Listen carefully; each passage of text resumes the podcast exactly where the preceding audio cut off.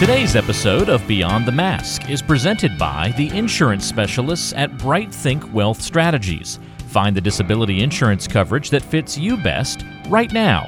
Email Robert Smith at rsmithjr at financialguide.com. The show is also made possible by the team at CRNA Financial Planning. Get a free consultation today to be guided through the complexities of investing and financial planning. Just visit crnafinancialplanning.com. We'd also like to thank Helping Hands and OSA EMR for their support of the show. And don't forget, listening to our podcast can earn you Class B credits. For more information on how you can submit them, check out the CE Credit tab on our website, beyondthemaskpodcast.com. Welcome to Beyond the Mask Innovation and Opportunities for CRNAs with Jeremy Stanley and Sharon Pierce. We know you spend your day caring for your patient's best interests. On our show, we want to care for you. Join us as we leave the operating room and learn the latest in the CRNA industry. Beyond the Mask starts in 10, 9, 8, 7.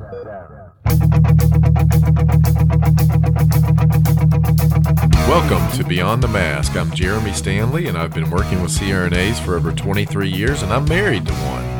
And my co host is Sharon Pierce. Sharon's a practicing CRNA for over 20 years, a past president of the AANA, the NCANA, and she's held many other leadership roles. As usual, our goal with every episode is to educate and enlighten CRNAs, and I think our topic today is definitely going to do that. And Sharon, what time is it? It's time to wake up, Jeremy. I think it is.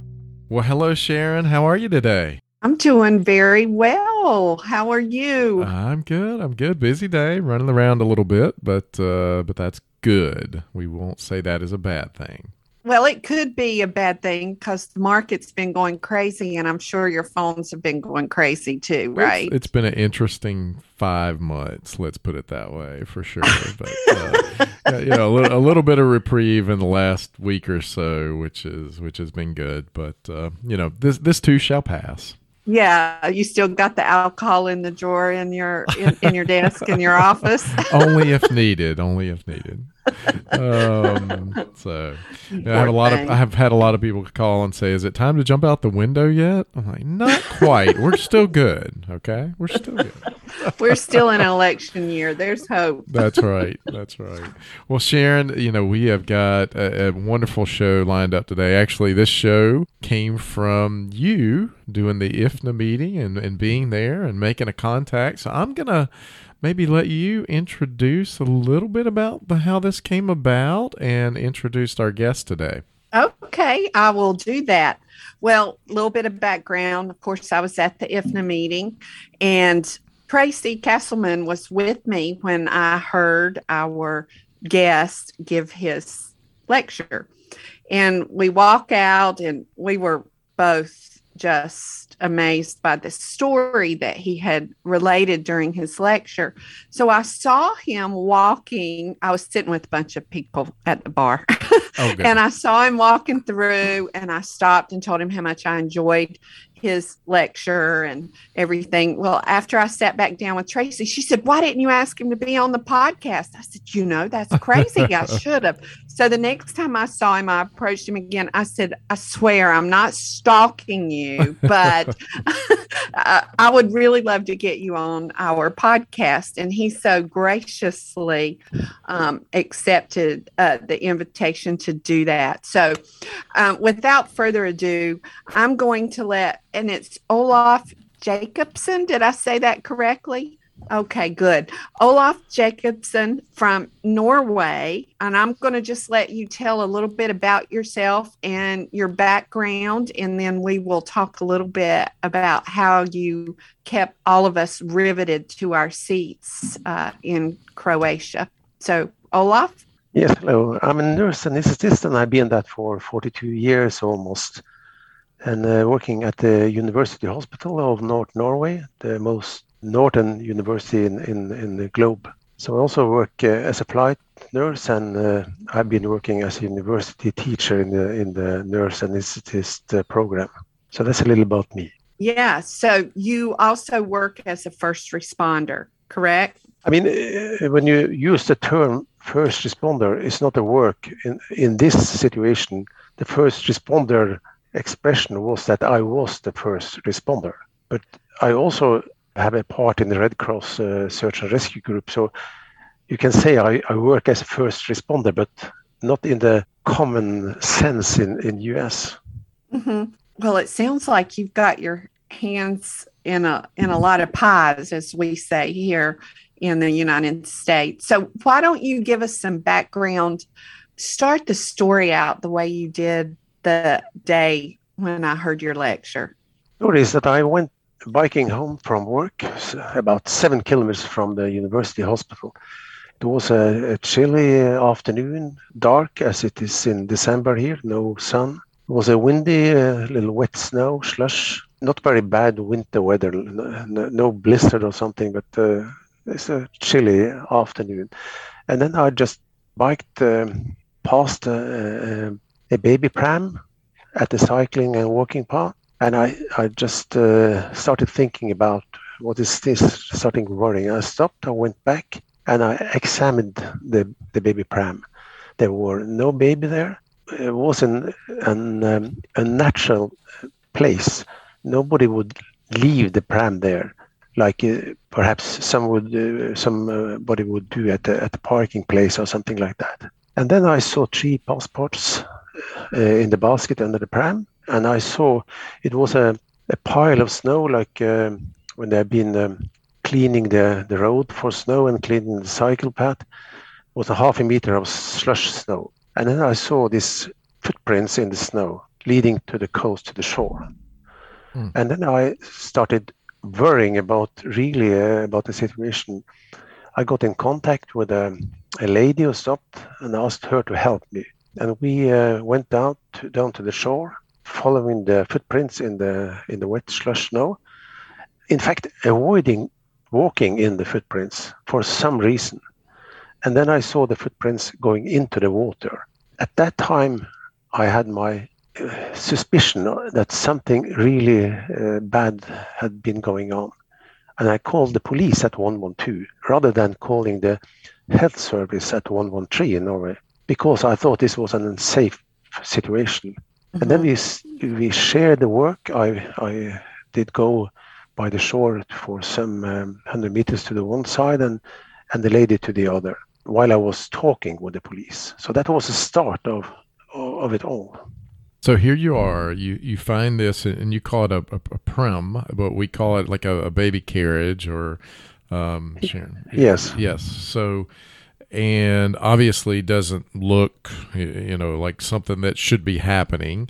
And you you took it on yourself to kind of investigate this a little further. You call the police, and it, it's cold, obviously, because there's snow. What was the temperature? I think it was just below zero, so not that very cold, but wet and, and a little windy and a little hail in the in the face. So it was quite chilly, but not not Alaska cold or something like that. Yeah, and it's dark, so yes, you dark. have a you have a headlamp or something that you. Yeah, I had a small headlight uh, uh, used for for biking, and um, at the roadside there were some lights, but in the in the at the shore there were no lights. Yeah, and it was windy. Uh, I think. Yes, windy. Yeah, windy. Yeah. So, and and you read the passports, um, and then what happens next? While I was talking to the police, who is also a rescue center in Norway, the police is a, the rescue centers, and they are leading rescue situations rather than the fire brigade. So they have a, a double role, or possibly we say that. And then I went back and read the names. But at that time, they have alarm the ambulances, the hospital, the fire brigade, and all the other resources. There were a lot of other resources coming out. So while I was talking still to the police, going back to the pram and reading the passports, I heard the sirens and I saw the blue lights in the corner of my eyes. Mm. Wow. So the police get there, and, and what are what are kind of their thoughts? What what happens at that moment? I did guide them. I, I received them. I, I met them and I guided them to the seashore. They had this very strong, powerful lights, as you have seen perhaps in in your places, and uh, they went also down to the shore, also avoiding the the footprints, possibly thinking about uh, not destroying evidence we don't know. Mm-hmm.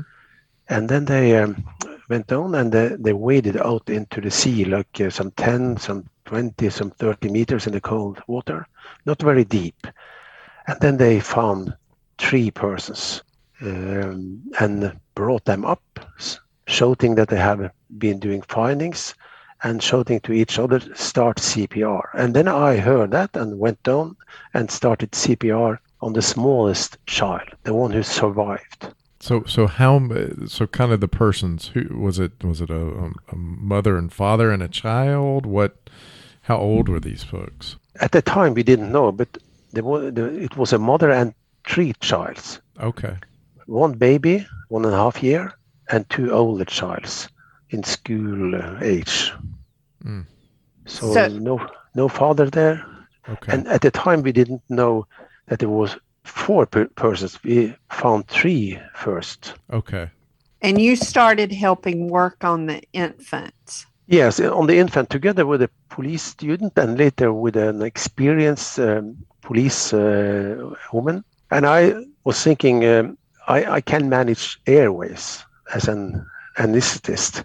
so I, I, I, did the, the rescue breathing. I mean, mm-hmm. everybody who have been in, in anesthesia for some weeks, they know that every week we have problem with airways or some challenges at least. Mm-hmm. So I did the airway rescue breathing, and I th- was thinking, uh, should we use 215 uh, rescue breathing and compressions, or should we use 230 as we do for adults? And uh, of course, I, I thought it was a small child. Mm-hmm. Now, in retrospect, did you ever figure out how long they had been in the water? I'm sure they were pretty cold. yes, it was, it was uh, really cold, but I did. Uh, we, we have the there have been an, an, an investigation, there have been reports and so on. So now we, we know that have been they have been in water for uh, let's say an hour or more than that. Oh wow. Wow. Oh my goodness. Now, whenever I heard you speak, you said that they let the hospital, you had been working that day and you said that you yeah. got to leave early. Yes. So the whole thing was fairly fortuitous that you had seen the pram. You, you said you're glad you left early, I guess, but yet you find yourself in this situation because you did leave work early and you called back to the hospital and they were you knew that you were going to need ECMO for the patients that were coming in and you went with them to the hospital once they got everybody mobilized and ready to go back to the hospital yes when the first ambulance came there were a lot of ambulances where uh, anesthesia doctors were uh, paramedics so there were ambulances enough and personnel enough and of course, we all thought about needing ECMO, but we didn't know at the start how many persons it was. But we got up the three first, we know about them, and we didn't know about the, the fourth person we found, found later. And the Emergency Medical Coordination Center, together with the rest of the hospital, they, of course, uh, was thinking about preparing ECMO for, for these three persons and later for the fourth. I, I was working on the, the smallest child and the, the infant, and then I went with one ambulance together with a paramedic, and I w- was doing uh, ventilation during the transport to the hospital. The transport takes about seven minutes or a little more than that, and I I went uh, all the way into the the uh, operation theater where they had prepared an ECMO for our infant, and the other two persons that had been phoned at that time went into other ambulances with other personnel. Have you thought about what would happen if you weren't able to work for two or three years? You know, on average, 25% of people will file a disability claim, and most of us aren't prepared for that loss of income. Every CRNA needs to protect their biggest asset, yourself, and your ability to earn with a disability insurance policy. We recommend contacting Robert Smith a master disability insurance specialist with more than 30 years of experience and 1,800 CRNA clients to find the coverage that fits you best. The best way to do that is to send him an email at rsmithjr at financialguide.com. That's rsmithjr at financialguide.com. Or call him at 504 394 6557. Now, let me ask you kind of a, a different kind of question. You said there were anesthesia doctors on the ambulance that Yeah. came out. Do they ride on the ambulance? We have uh, from the major hospitals, we have anesthesia doctors and rescue men or, or women that are working at the ambulance helicopter. They also have a car for rendezvous with ambulances in the in the closest area. So therefore, there there were there were also um, doctors coming out, but mostly it was paramedics in the Okay. ambulances. That was Okay. a main situation. So I, It, it wasn't just this situation that they come out for. They come out. It- This just fascinates me because physicians do not come out in the field in the United States. It's all paramedics. Yes, I, I, I read about that and heard about that. Yeah. So um, we we had um, all the the competence, all the personnel we needed quite quickly out there. Just some five, six, seven minutes after I called, Oh wow, that's very quick. and then um, I also for our little infant, uh, I was thinking about which advanced measures should we do out there. Of course, it was uh, securing the airway with an oropharyngeal tube and a ventilation bag. That was a basic. And then doing CPR, a little more effective with oxygen at the, at the time we went into the ambulance. And we also was thinking about having an uh, AED, a defibrillator, and we didn't expect any shockable rhythm, but we put it on and we put it on a, with the infant pads in the ambulance. And if this has been the only patient, we would have put in an orotracheal tube, uh, endotracheal tube, at the scene in the ambulance. But because it was a short time to the hospital, and be- because we had many patients, we didn't do that. We went on just doing advanced CPR with an oropharyngeal tube and a ventilation bag, and an, an AED and manual compressions. So And, uh, did did they did it have any rhythm at all? In the ambulance, we had an, an, an advanced corporal's um, uh, AED, or that could be used manual also. Then we could see it was a just a flat line, Uh, Mm. uh, as expected, as expected. sure, sure. Now you are obviously. I'm sure you've dealt with drownings, cold water drownings, being like at the gateway to the Arctic. This is probably not the first time um, that you've been involved with, or there's been drownings, cold water drownings. No, it's not the first time. I, I've been working at all the chain of survival, the medical or the trauma chain of survival. I've been a, like a first aid person outside and, and also working in ambulance helicopter as a rescue man and also still working as a flight nurse and I've been working in the hospital of course. So we have regularly somebody been drowning in water and some like this been drowning in real cold water and possibly not been drowning but being hypothermic before they stopped breathing before the heart stopped hmm so um, we we had uh, been participated in two of the world records. One of the lowest temperature with a person called Anna that has been interviewed in CNN uh, last uh, year uh, the- of the doctor there. This record had been um, beaten by the Polish uh, last year, and uh, we also had this longest time to the res- return of spontaneous circulation, but that also had been beaten by the the Swiss uh, persons in Geneva. So I've been working with this regularly in all parts of the chain of, of survival. As you also, uh, if you come to a situation when the person is unconscious or have a heart attack, you know that we, where we come into a situation can be all the way, all places in the chain of survival. hmm can be very different situation, but also can be very very different where we come into the to the situation. So, what are some things that people should keep in mind? I've never been involved in a in a drowning situation. So, what, especially hypothermic, what are things that run through your mind besides the obvious you know the abc airway you know, all of that kind of thing any anything else that that you have to think of that you would like to share with our listeners that may not have ever done this before? I think is um, one main thing is um, if a person is unconscious uh, being in the cold water a street, uh, river or at the sea or wherever or just out in the cold cold rain, then you should think that there is a chance of uh, rescue this person, even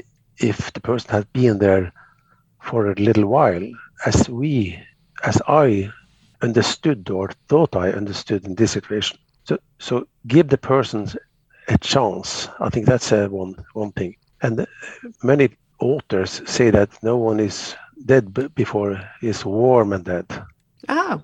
Hmm. So if it's a is if it's hypothermia, give the person a little time. Right.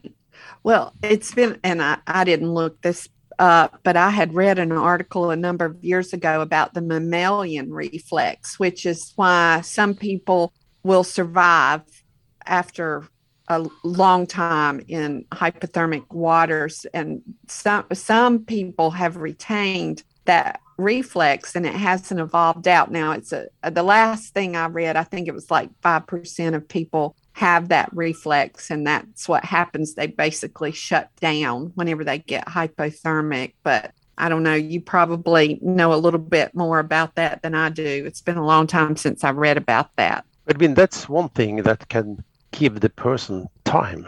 If you if you think about like this polish uh, toddler that had been uh, rescued walking out in the pajamas in in the cold area just uh, recently, and they uh, his heart stopped, he st- stopped breathing, and they started uh, CPR and went into a, a, a, big hospital and started ECMO. So I mean, then I, I guess it wouldn't have been that uh, type of reflex. Uh, it was just a general hypothermia going down, and at some times the person got unconscious, and at some time the breathing and the heart stopped. And of oh. course, that ch- that children, small children, they have more um, chances of um, of uh, a good outcome. Olaf, how old was the the child at the time? One and a half year. So One and a half years. I mean, uh, we we didn't talk about if it was a should be treated like a, a child or an infant, but we mm-hmm. we just intuitive um, treated the person as, a, as an infant with a, a 15 to 2 uh, compression and, and, and breathing. So one and a half year. Beyond the Mask is made possible by the team at CRNA Financial Planning. With almost two decades of experience, the firm guides CRNAs through the complexities of investing and financial planning. Schedule a free consultation today by calling 855 304 3748 or go online to crnafinancialplanning.com. So you're, you're in the ambulance, you rode with this child to the hospital what happens when you get to the hospital with the child? We do have a, a, a procedure, a protocol that um, I've been aware of because I've been, been uh, working with this kind. And this says that we should go right to the thoracic operation theater where we should be received. And then they would consider if this person's, person would, would um, be put on an ECMO. So the team received us at the operation theater. So I went all the way there, and the anesthesiologist and my colleague and an operation nurse theater received me, and all these thoracic surgeons they also came into the to the theater. So I was received by a team there, and the whole situation was led by by my colleague uh, Tommy, was who was a coordinator, and uh, the anesthesia doctor Board, who was with him.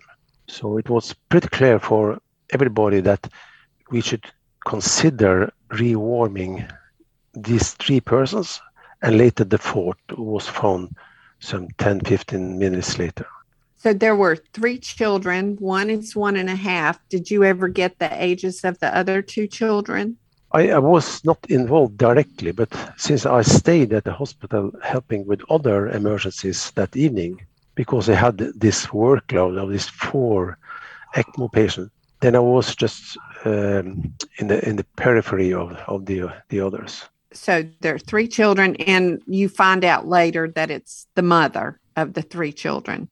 Yeah. So yeah. of the four, and the only one that survived is this infant that Yeah, you started yeah. working on first. How old is that child now? How long It's, ago was um, she's three and a half year old now, I think. Three and Okay, half. so it was two two years ago. Yeah. Yeah. Little more than two years ago. Yeah. This was uh, three months before the corona started in Norway, Ah. the corona shutdown. Uh, Olaf, do do you know what what happened? The reasoning behind? Is there any? Uh, I mean, what what was the mother doing? I mean, was this on purpose that that this happened? I understand that um, there is. Um, I have read part of the. There is an official report on this, an official investigation, in addition to the police investigation, and there they they, they I think they conclude with the, with that it was a a depression. She she was depressed. She was um, not thinking clearly, and um, she did bring her three children into the water for some reason and how she got two larger children into the water together with the baby, I don't know.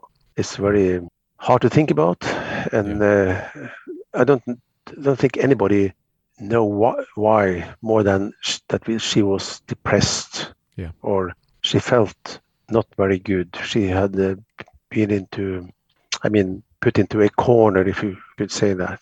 Yeah, yeah. Who who has the three year old now? Is it with the father or someone else at this point? Uh, the father um, uh, is living with a with a small child, and they are going um, okay, if you can say that. Uh, Yeah. The child is still improving. She's uh, she can stand up. She can not speak very good, but she understand most things, Okay. and she can eat and drink, and um, uh, she has good uh, good um, physiotherapy treatment. She has good speech therapy, and the, the speech therapist says that words are coming. So I guess, and, and this is just me not knowing, but it, so there was brain damage maybe to the child because of all this as well. Yeah, of course. Yeah. And she, she has sequela, and she will have sequela for for for all her life. Right. But but as you know, that the brain is kind of plastic. Uh, what do you call it in in uh, in especially in children and up to the their teenage years, they have a possibility of still improving. So I mean, every time we see her. I, I met them last um, uh, time at the 17th of May on our uh, our national day together with my family, Oh. and and uh, then I saw even more improving improvement and Yeah. Well, that's that's good that you're you're able to to keep in contact with them and and so forth. And you know, I mean, you being a, a passerby, you just happenstance there, but you took action, and I think that's kind of the moral of your story is you saw something, you did something about it, you were willing to put yourself out there, and you want to talk about that a little bit for our listeners because I know a lot of our CRNAs that that listen would do that um, in the same manner. But um, I mean, you followed this through, and you, you're still in touch with the child. You want to talk a little bit about that? the main thing is trying to do something and trying to to alarm the the right um, uh, emergency medical control center or rescue center or whatever thing you have in your country to give a c- emergency call and to shout out for help in the area. Like i got help from a lady there and don't um, be afraid of doing wrong I mean, in Europe, we have heard about um, the laws in, in the United States, but I understand you have this Good Samaritan law. So, so um, it's a good idea to try to do something right and call the emergency centers and get some advice in addition to get some resources out. So I think that's also, and and and also don't think complicated. Think uh, simple first, and then you can put on things. If I'm there, I can uh, a little more about airways. If other persons are there, they can, can do a little more about rescuing, and in other pla- uh, places could be a, little more about a fire or something. So don't be afraid of doing thing uh, thing wrong. Start to try to to help, shout out in the area, and get someone to to help you and get ad, um, advices from the rescue centers. Now, Olaf, while we have you here, let's talk a little bit about nurse anesthesia practice in Norway and maybe how it compares to the United States. I know we were talking before we started taping, and y'all are just called nurse anesthetist there or NA, but y'all don't use the initials NA because you, we were talking about how we use CRNA. You're just nurse anesthetist, correct? That's correct, yeah. And how do you practice in your facilities? Are you by yourself or there's anesthesiology doctors is what I've heard you call them and how many do they supervise rooms? How does your practice work in Norway? I think like today is a is a good example. Uh, we have uh, three shorter short um, uh, operations uh, in in general anesthesia. I was working at the at the theater. I had a colleague who helped me and my colleagues on another theater. So we one nurse anesthetist on my theater and one on on the neighbor and one going in between, helping us with lunch and so on. Mm-hmm. And there's also one anesthesiologist um, having the responsibility for two or three theaters. Okay, so, so, it sounds like it's similar to the United States. Yeah, so I mean that's a that's a, a standard practice, if you say that. And if it was an um, like a more complicated situation, there would be one nurse anesthetist and one anesthesiologist on that on each theater. Mm-hmm. But usually the anesthesiologist they uh, have responsibility for two theaters. Two. So yeah. it, it's usually one to two for most of the time. Here we can have one to four, one to five, one to six, but for traditionally it's one to two. So t- how big is your facility, your hospital? How many beds in your hospital in the whole hospital? The, like, the administration have thrown out the beds, so it's uh, more day surgery and so on. But we are a, a small um, university hospital. We did have about 500 beds. Okay. And it has mm. been a little less than that. I think we have some um, 25 places that we where we give anesthesia. So oh. 25 theaters and uh, at the X-ray department or some out places like um, could be uh, giving Radiology. radiation. Uh, yes, and also participating in emergencies in the hospital, like uh, uh, trauma teams or something like that. So, mm-hmm. um, so let's say that we on a on an ordinary day we had have 30 places we um, where we work. Now, do you have uh, nurse anesthesia students there also? Are you affiliated with a academic institution? Yes, we have uh, the the local university have an education of nurse anesthetist that has been a part of a, a master degree program for the last five years, seven years perhaps. And the students are coming to our university hospital and they also have some time at the local hospitals. Okay. Now, you said that you graduated in 1979 at Christmas and you you went to school for 18 months. What are the programs like there now? Have they gone to a longer period of time or are they still 18 months? If you look at the master degree program, it's a standard uh, program that is for two years after the bachelor. Okay, yes. Similar and as my colleague Rita talked about in the in the Congress, uh, in IFNA Congress, we also um, want them to have a a year practice after the bachelor bef- before they start at the anesthesia nursing program. And we have got backup from that from the IFNA organization. Mm-hmm. Sounds very, Very similar, to. United Yeah. States practice. But we're a doctorate program now, right? Pierce? Well, yeah, starting this starting year. this year, yeah. Everybody who goes in will have to come out with the doctorate going forward. Yeah. So, Yeah. Look what's on you. Might be on your horizon out there, Olaf. Uh, We have some um, PhD uh, students uh, in some of these uh, specialities like uh, intensive care nurse, and we are hoping to have that uh, in the NCCA program. So we're working on that, and we are working with also a couple of the other nurse and specialist programs in the context of the master program.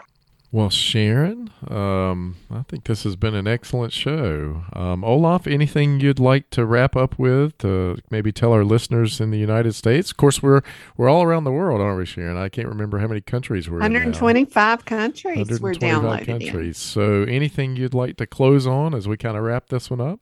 in my lecture, I sent um, an updated lecture to to you just uh, some um minutes ago, and that you can use if you want. And there is some references, and there is also some links. These links are mostly in Norwegian, but they can uh, still say a little about our um, work in in uh, situations like this.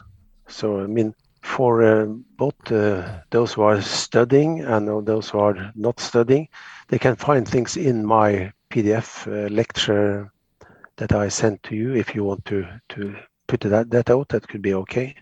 Great. We will definitely definitely link that in the show notes. And and Olaf, we really want to thank you for being on the show today. Um, you know, one of the things that that stuck out to me as I kind of went through your lecture, and not being a, an anesthetist, um, you know, for me, I, I take a completely different view of of all of the folks that we interview and talk to on the show. But the one thing that stuck out to me, or actually, there were two things. One, you took action and you had something in your lecture and and you you put down here it's all about caring for others and you know that's what you did and i think that's what our crnas do out there um, your nurses by background nurses are caring by background um, and you're you're also the smartest people that i know and you're willing to put yourself out there. And I think that's just a testament to you, who you are. And obviously, this little girl is alive today because you took an action and you were able to help save her life. So thank you. Thank you. Well, Sharon, I think it's a wrap. I think so. Well, Sharon, you want to close us today? No, I want you- to. Don't mess me up. oh, I love doing that to you. Well, we want to thank our listeners for listening to Beyond the Mask with Jeremy Stanley. And Sharon Pierce. if you like our show and you want to help us grow, Sharon, how can they help us grow? Well, the best way to help us grow is to leave us a review, but make it Positive. As we all know, there's enough negativity in this world for sure. Absolutely. Tell all of your friends, share us on social media, and show us some love. That's right. That's right. Because, you know, we're in the top 50 medical podcasts consistently. We're number one in the, the CRNA world of podcasts in the United States. Uh, we're very proud of that. And Sharon, hopefully one day we'll be number one overall, right? absolutely. We're on our way. All right. Until next time. It's a wrap.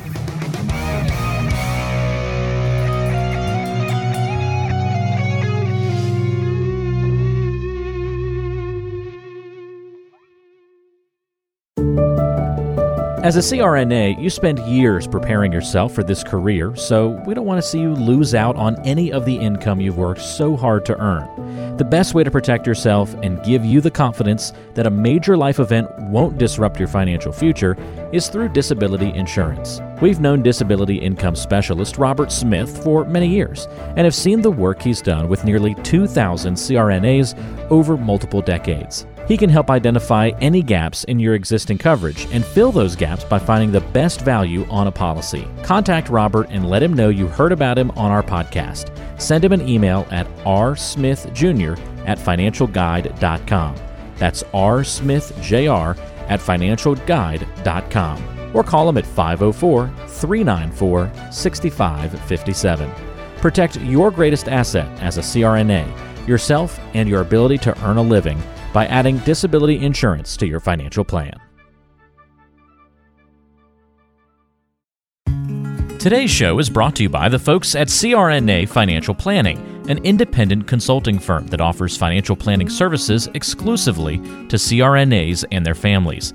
From planning for a child's future college expenses to building a predictable income stream in retirement, the firm is committed to offering you comprehensive financial services customized to fit your unique needs and objectives.